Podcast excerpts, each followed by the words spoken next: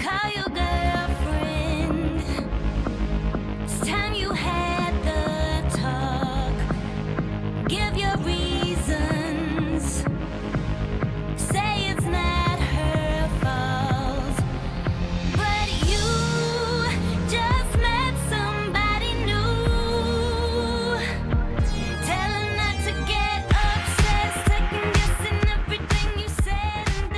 close friendship is one of the most powerful relationships a human can experience, and yet people really talk about what it takes to stay friends for the long haul. Aminatou Sow and Ann Friedman, hosts of the long running podcast Call Your Girlfriend, became friends right here in Washington. Now, a decade later, they reflect on their big friendship and what it takes to keep other close, to keep each other close during a pandemic and beyond. Aminatou Sow is a writer, interviewer, and cultural commentator. Aminatou, thank you so much for joining us. Thank you so much, Kojo. Ann Friedman is a journalist, essayist, and media entrepreneur. Ann Friedman, thank you for joining us. Great to be with you. As we mentioned, together, Ann and Aminatou host the long running podcast Call Your Girlfriend. Their book is called Big Friendship How We Keep Each Other Close. And I'm going to call on both of you, starting with you, Ann. Um, if you can start off by reading the definition you wrote of big friendship.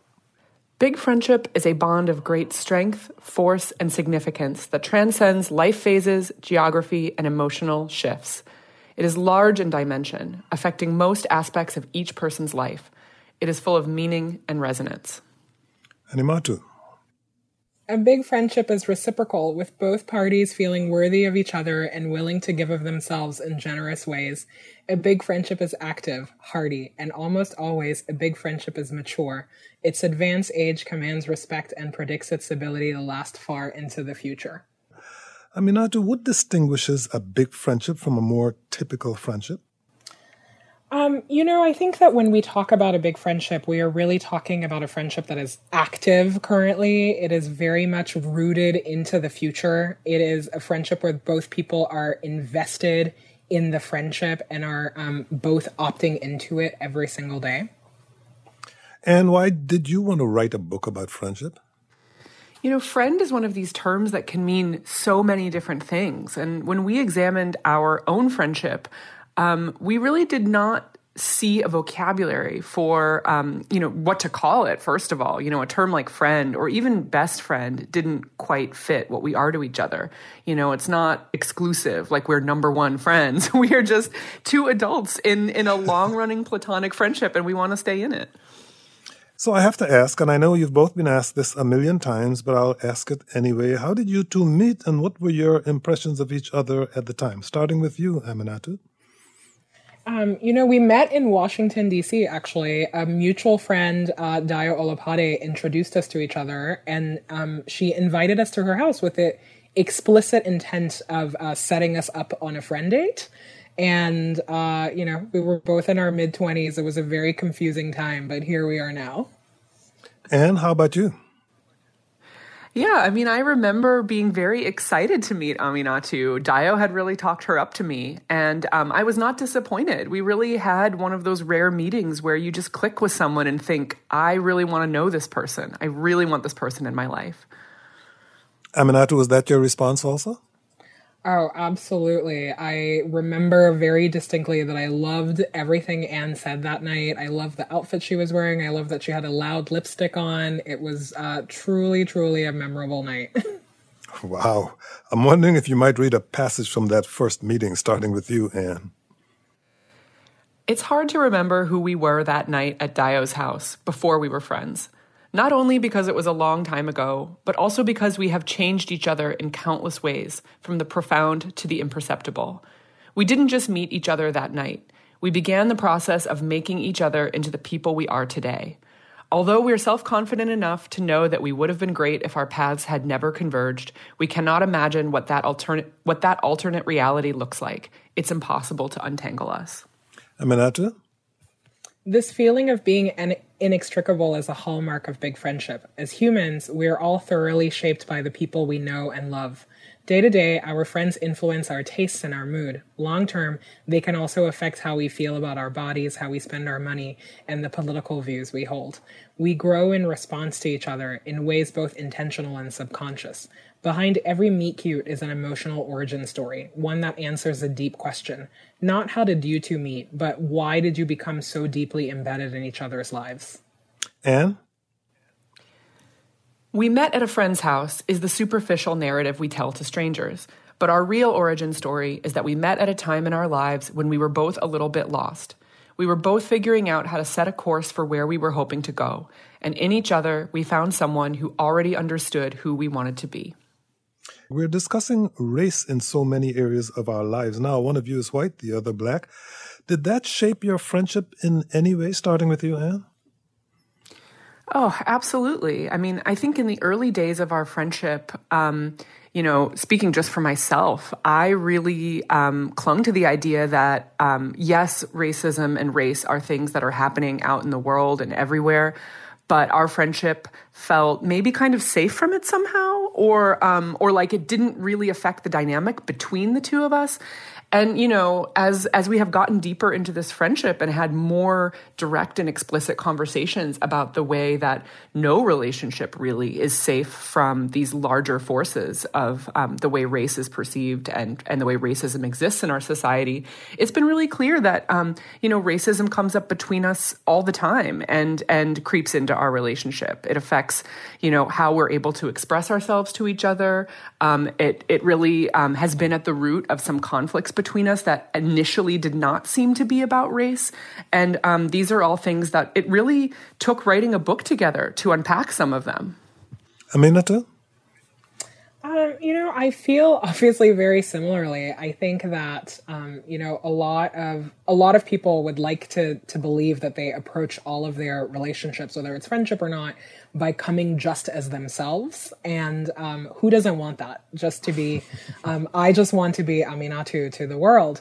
Um, but the truth is that you know we live in we live in America in a society that is largely racist, and so um, of course that is also going to seep into our friendship. Here now is Gail in Washington D.C. Gail, you're on the air. Go ahead, please. Thank you. I'm Dale Brown in Kojo. I love your show. I was and the first time I'm on it. But I wanted to ask your thoughts about your friendship and about big friendship as if one of you got a chronic disease or dementia and wasn't able to reciprocate. In other words, how do you see it going forward and what happens if, if there's a serious problem? Aminatou? I mean, you know, in in our friendship, illness has definitely been um, uh, like a hallmark, you know, that we have had to we have had to contend with. I myself am a cancer survivor, and also have chronic illness. You know, I think that pretending that illness is is not um, possible in a friendship is definitely one way that you can ruin the bond that you have. I think that it is perfectly normal and that um, as a society in general like we are not accommodating to that fact so I, you know, that is that is definitely something that all big friendships struggle with. I think that the um, the solution is to address it and to have compassion with each other and not to pretend that it is not a possibility. Gail, thank you very much for your call. And the early chapters of Big Friendship are about the spark and the obsession, and we don't often hear those words in reference to friendship. They're typically used with reference to romance. Why was it important to show the power of this relationship and the effect that it's had on both of you? Uh, you know, some of the experts we interviewed pointed out that that feeling, that spark feeling, as we call it, when you meet a new person and just like instantly feel that connection, the the baseline feeling is the same whether it is um, you know maybe a romantic relationship that you want to pursue or a working partnership or like in our case a friendship um, it's really the meaning you make of that feeling later that determines where the relationship goes. And so for us, that felt so true. You know, um, sometimes it's not immediately clear how you want a person in your life. You just know that you're connecting. And that's something we both certainly felt. And, and we kind of got lucky in that what we both wanted was friendship. And, you know, it doesn't always go so smoothly if one person, say, wants a romance and the other person doesn't. Um, but for us, we were both aligned in what we wanted to happen after that moment of spark. And that is also exciting. Amina, to, to ask the question you spoke of before, I wonder how did you become so deeply embedded in each other's lives? How much time do you have? Only You know, about 15 think- minutes. But good. you know, I think that, that that is a question that we are still asking ourselves. You know, some of it is definitely um, there is truly like an element of kismet to all relationships, like something that you cannot really point to that is um, you know you just get lucky in that way the universe brings you together but i think that concretely there are also choices that we made you know we both decided that this was going to be a relationship that we were invested in and so we kept following up and we kept showing up um, a lot of the um, some of the research that we cite in the book goes to how much time really um, you spend and how that correlates to how you call yourselves. In friendship, there are some magic numbers 30 hours, 50 hours, um, 80 and 180 hours. Like we spent a lot of time together doing things and sometimes not doing anything at all. I think that also making our, um, you know, the rest of our community know that we were important to each other went a really long way. Like for a long time, we attended weddings together. We would give joint gifts, um, and you know, just like these very concrete markers that we were a unit. And when you lived in Washington, D.C., you were in your 20s making far less money than you do now. How did that experience shape you and your friendship with Aminatou? Yeah, I mean, I think um, the passage that we read about the fact that we were both searching and both still trying to figure out how to have the life we wanted um, is really important, you know, and does does really speak to why we became close. Um, you know, strategizing together about how we wanted to not only advance our careers, but you know, the kind of relationships we wanted, the way we wanted to um, be active about expressing our values in the world, the like clothes we wore. I mean, all these little details are things that we shaped together. And you're right, you know, not having a ton of money and not feeling fulfilled in our careers was part of the thing, one of those things that bonded us early on. Um, and it's been a real pleasure to, you know, collaborate and work side by side to both get closer to the things that we want from our lives, both professional and personal.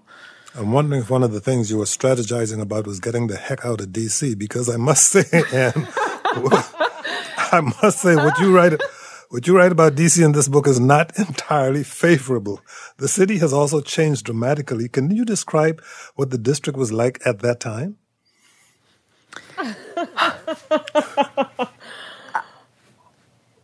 I hit on a I truth mean- there, didn't I? Go ahead. Well, I think I think that it's also important to say that like, you know, every city is shaped by the kind of corner of it you exist in. And so, Yes. you know, for me, um, you know, my my world in Washington DC was, you know, this kind of young political journalist world, which is not everybody's world in Washington DC, you know. Um, and so I think that that's sort of an important um, important thing to remember is that you know it's it's easy to um, make sweeping statements about a whole place, but in reality, I was kind of talking about my social world, my professional world, and and that is you know what wasn't a great fit for me. Um, you know, I didn't want a full time job as a political journalist for the rest of my life. How about you, Aminatou? What do you think colored your experience of the city? You know, honestly, I had a wonderful time in DC. I wanted to move there when I was in high school. I made it happen. Um, but, you know, like Ann is very correct. It is a city that, in a lot of professions, is very transient. And um, I did not want to work in, you know, like adjacent to politics also for the rest of my life. So while I made some um, really incredible friendships there, I think DC itself is like such a sweet, sweet, sweet city to live in. Um, professionally, when you are not fulfilled in your 20s, it truly doesn't matter where you live. Um, the angst is always there. Here now is Gemma with, I think, a typical kind of Washington, D.C. issue. Gemma, you're on the air. Go ahead, please. Hi, I'm Ignacio. Hi, and Thanks so much for being a part of this show. Um, I am calling from DC, and similar to you all, while I don't love my life to revolve around politics, during this current era of police brutality, Black Lives Matters is very important to me. And I have deep friendships with people for whom that's not a priority. And I'm wondering if you could provide some suggestions about pushing those friends along. Political differences in Washington, D.C., Aminatou and and how, what advice can you give to Gemma, Gemma to maintain big friendships with people with whom she has political disagreements? Well, I think for us, um, one reason our friendship is so powerful and longstanding is because we do have a shared values commitment. And so even if we may disagree about the best way to approach an issue in a kind of day to day or week to week way, in general, we share you know a belief that like you know liberation is important. Like you know black black lives matter has never been a question mark kind of situation in this friendship. And and frankly not not in in any of my close close friendships. And you know and i guess i would just say that this situation um in in my life has really been determined by how close i am to someone. And do we share some of those baseline beliefs? Um because i think that you know it's possible for me to disagree about the means, but there are certain things that, um, you know, if if we don't share a set of values, I think it's going to be very hard for me to actively claim a person and keep them in my life if they have not been there very long. So there's also this time investment. Um, and and in terms of having conversations with them, I think you know for me it's a non-negotiable to have some more overt conversations with my friends and family members about um, things that are important to me that um, you know I want to also be important to them. Here's Thomas in Frederick, Maryland. Thomas, you're on the air. Go ahead, please. Hello, Kojo. Uh, I just I have never heard the uh, the term big friendship before, but um, I think that's a perfect uh, definition for my experience um, growing up in Montgomery County. Uh, my best friend um, AJ, growing up, um, we I, I say met, but I guess our parents put us together when we were two, and um, we've been friends ever since. And I literally don't have any moment in my life where he wasn't there. Um, and I, my, I didn't even have any um, memories. I couldn't form memories before that time. So it's an interesting uh, term, and I really appreciate you guys talking about it. Thank you. Thank you very much for your call. Indeed, Aminatou, this book isn't just about yours and Ann's experience of this friendship. You interview experts in this book. What did you learn here about the impact of a big friendship? Uh, or what did you learn about what the impact of a big friendship has on someone's life? Oh, thank you for saying that, Kojo. You know, I think that um, in sharing our story, we were not doing it because we think that there's anything particularly special about our friendship. We are doing it because we want people to recognize um, you know the contours of their own relationships and it is an invitation to to a conversation um, you know i think that we what we heard over and over whether it was from our own friends or from experts is that so much of being a whole human being is taking account and is taking into account the friendships that you have. Um, it is just not realistic that um, you know emotionally you can burden just your family or your romantic relationships with the things that preoccupy you. And so just in this very selfish way i think that thinking about friendship as a pressure really like a, a like releasing the pressure that we put on other relationships is very important. It has um, you know there are like health implications to having friends. There are social and cultural implications. And it would really behoove us all as a society to take it more seriously as an institution. And what is shine theory? Uh, shine theory is one of the operating principles of our friendship. Um, it is rooted in a phrase we have said to each other many, many times, which is, I don't shine if you don't shine.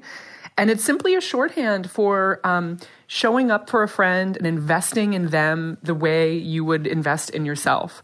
Um, and we often said it as a reassurance, you know, like, um, hey, it's not asking too much for me to spend, you know, lots of hours on the phone with you trying to strategize this career issue. Or you know it's it's certainly something that i want to do for you as a friend. And you know and broader than that it's about prioritizing collaboration over competition and really approaching people in your life with that spirit as opposed to seeing them as potential opponents, thinking, how can we work together so that we can each become closer to what we want? And we, of course, have to talk about the podcast, Call Your Girlfriend. What changed when you and Aminatou became not just friends, but co workers? Uh, I mean, it is a real pleasure to work with Aminatou, let me tell you. Um, and in some ways, we had worked on little side projects before we started the podcast. We have always craved ways to get inside each other's heads and work together or, or be together in more structured ways. So the podcast didn't really feel all that different in the beginning from like, you know, little blogs we started together or things like that. Um, And it really has provided me a new insight into, you know, um, how Aminatou is as a working human, like how she lives her values in that professional space. And that's a, really different than hearing about that stuff from a friend. It's like I get to witness it in real time and benefit from it. And so, in some ways, it's really strengthened our friendship. It's like allowed us this new insight into each other. Um, and then in other ways, it's like, you know, it is a distraction. You know, we also have a lot of work stuff that it some days comes before the emotional stuff of our friendship. And, and that can also be a challenge. Well, an earlier caller mentioned Black Lives Matter. You have not shied away from discussing race on your podcast. I wanted to play a clip from one of your more popular episodes where you talk about Robin DiAngelo's white fragility. Here's the clip. People who are not white actually talk about race all the time. It's like we're racialized people.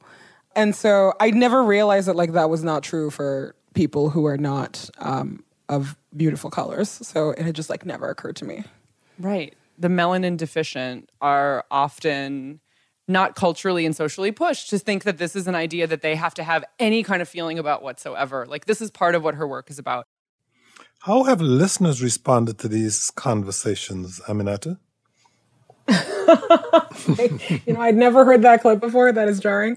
Um, you know, I, I, it's it's fascinating because we do talk about race as it affects the both of us, but I think that um, the audience is not often clued into that. Um, you know, there is also a racial dynamic at play with uh, how they respond. I would say that generally people are very, um, you know, are very receptive to this kind of conversation because they get to eavesdrop on someone else modeling it for them. But I think that it would uh, it would not be true to say that it's always well received, particularly for me um, where I get a lot of pointed commentary anytime race is discussed on our show, even though I am not the only person discussing it. Here is Elise speaking of the long haul in Gaithersburg, Maryland. Elise, you're on the air. Go ahead, please.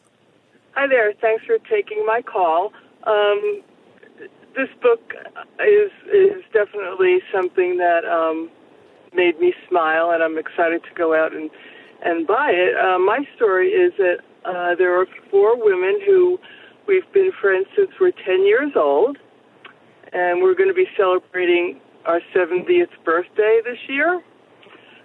Um, we've lived all over the country, um, sometimes all over the world, and we've managed to, you know, be there for each other, of good times and bad times, and you know, being separated um, by distance. It never has interfered with our uh, our long term commitment and friendship. Um, we were actually taking a really special trip this year, but we got uh, canceled because of the COVID. But um, we still celebrate each other. We keep in touch on Zoom, and uh, you know, being friends with three women um, for 60 years is um, is pretty special. They're, they're really and I'm afraid that's all the time we have, but that's a long haul for you. Aminatou Sow and Ann Friedman, thank you both for joining us. This segment on friendship during the pandemic was produced by Julie Depenbrock, and our conversation about the DC Public Library was produced by Lauren Marco. Coming up tomorrow, what practices must be put in place before schools can reopen, and how will the coronavirus impact the future of our education system? In our continuing series on education and the pandemic, we take a look at school safety with Dr. Leana Wen and Montgomery County Health Officer Travis Gayles. Plus, are private schools better equipped to handle in person classes? That all starts tomorrow at noon. Until then, thank you for listening and stay safe. I'm Kojo Nnamdi.